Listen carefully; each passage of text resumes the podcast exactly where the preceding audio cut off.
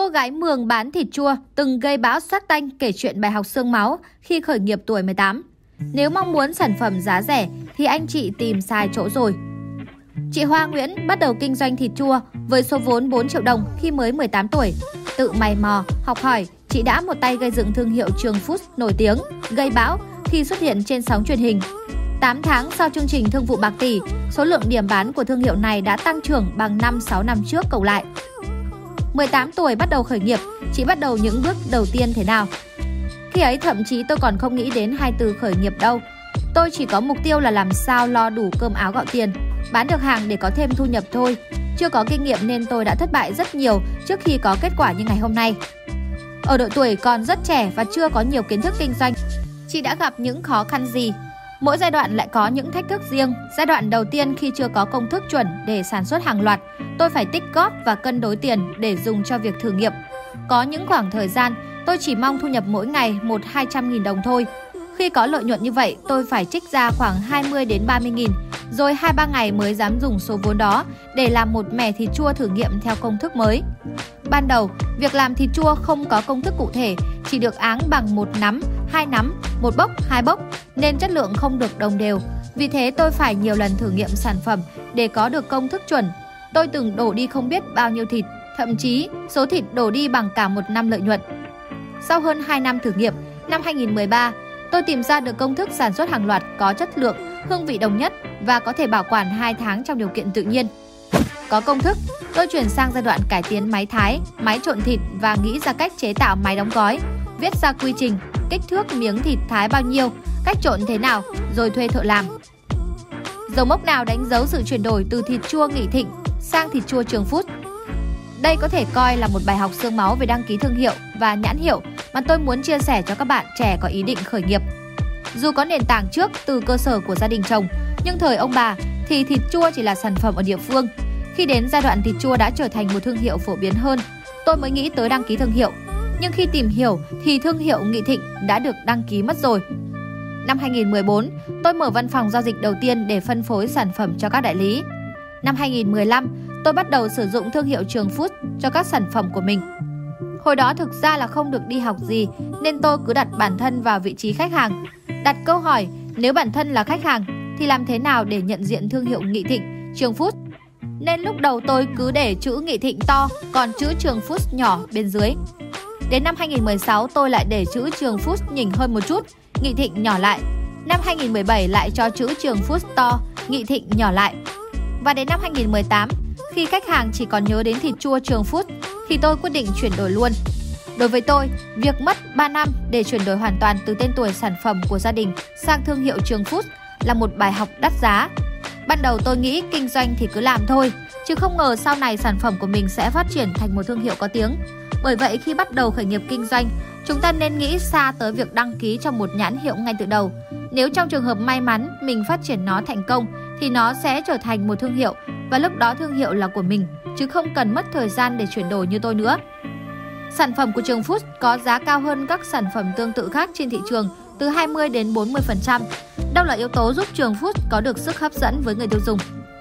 Quy trình sản xuất là yếu tố chiếm đến 70 đến 80% quyết định sản phẩm có bảo quản được không. Vì thế chúng tôi phải đảm bảo tất cả các tiêu chí tiêu chuẩn về an toàn thực phẩm ngay từ khâu chọn nguyên liệu. Ngay cả khi chưa chiếm được thị phần, tôi đã nhận ra sản phẩm thực phẩm thì quan trọng nhất là chất lượng, tiếp theo là hương vị. Tôi cố gắng để hương vị sản phẩm phù hợp với đa số. Khi bán cho 10 người thì có khoảng 6 đến 7 người thích ăn và muốn mua lại. Trong quá trình kinh doanh, có những đại lý sẽ đến đặt hàng bên tôi chỉ với mức giá thấp hơn và cam kết về doanh số, nghĩa là người ta không quá quan tâm về chất lượng nữa mà chỉ quan tâm về giá tốt và tên thương hiệu.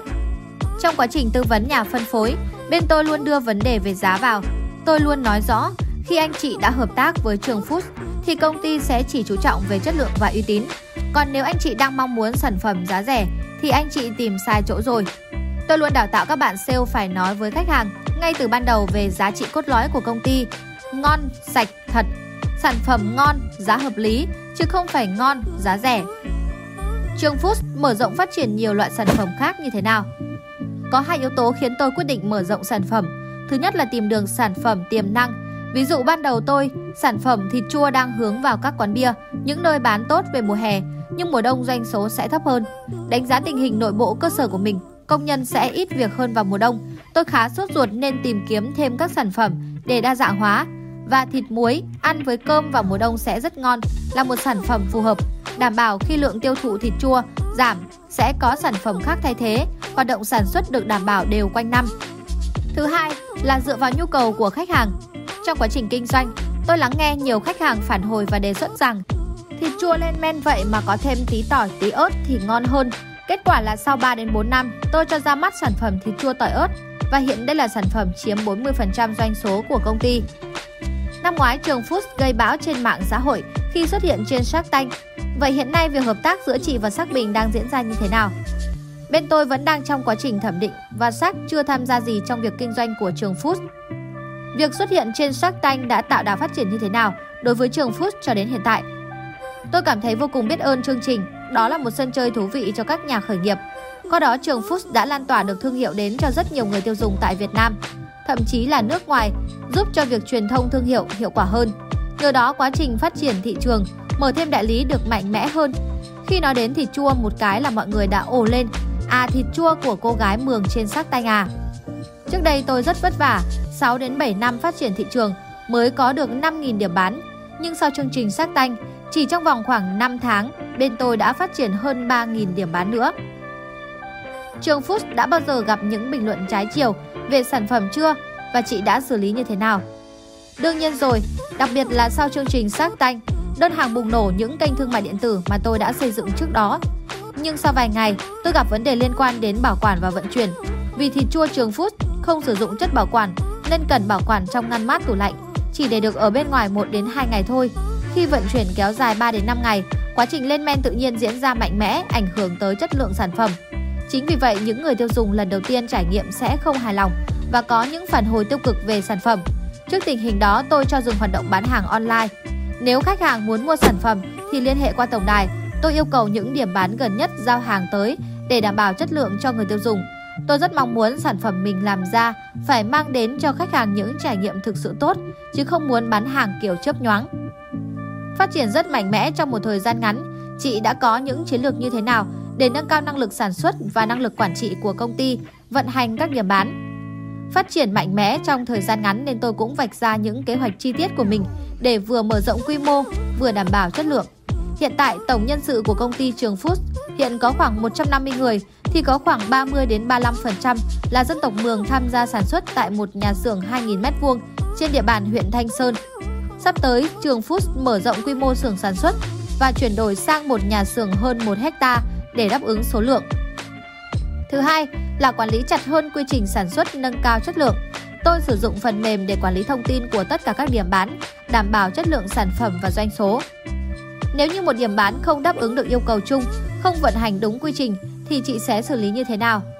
Trương Food sẽ thường làm việc trực tiếp với nhà phân phối với những quy định về việc bảo quản chất lượng hàng hóa chặt chẽ, trong đó có tiêu chí chăm sóc khách hàng tận tình, chu đáo và có nhiều tiêu chí khác nữa. Nhưng không phải tất cả các nhà phân phối đều thực hiện tốt. Trương Food sẽ có những chế độ thưởng phạt rõ ràng. Lần đầu sẽ nhắc nhở, lần hai phạt cảnh cáo và lần ba sẽ cắt hàng luôn. Tôi luôn cố gắng làm theo quy định để đảm bảo chất lượng của sản phẩm khi tới tay người tiêu dùng.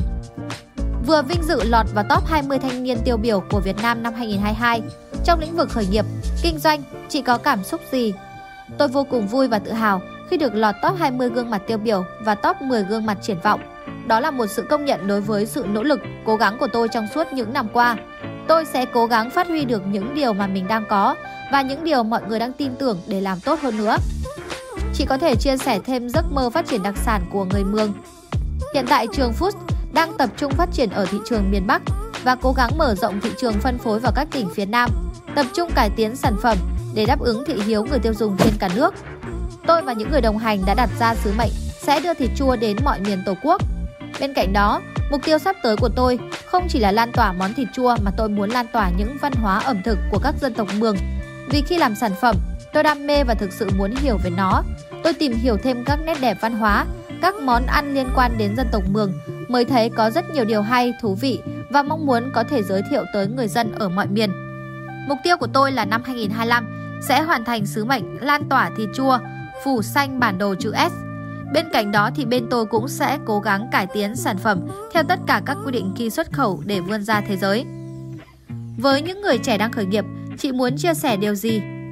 Tôi hay chia sẻ với mọi người rằng khi chúng ta tập trung vào cái gì đó thì việc đó sẽ phát triển. Từng giai đoạn thì chúng ta sẽ có những ưu tiên khác nhau.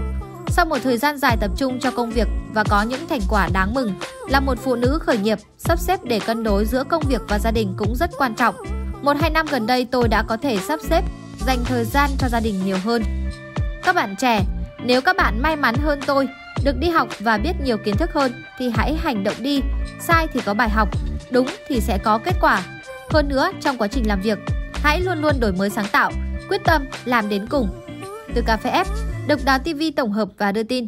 Sản xuất intro quảng cáo ấn tượng cho công ty, sản phẩm hoặc dịch vụ của bạn chỉ với 1 triệu đồng.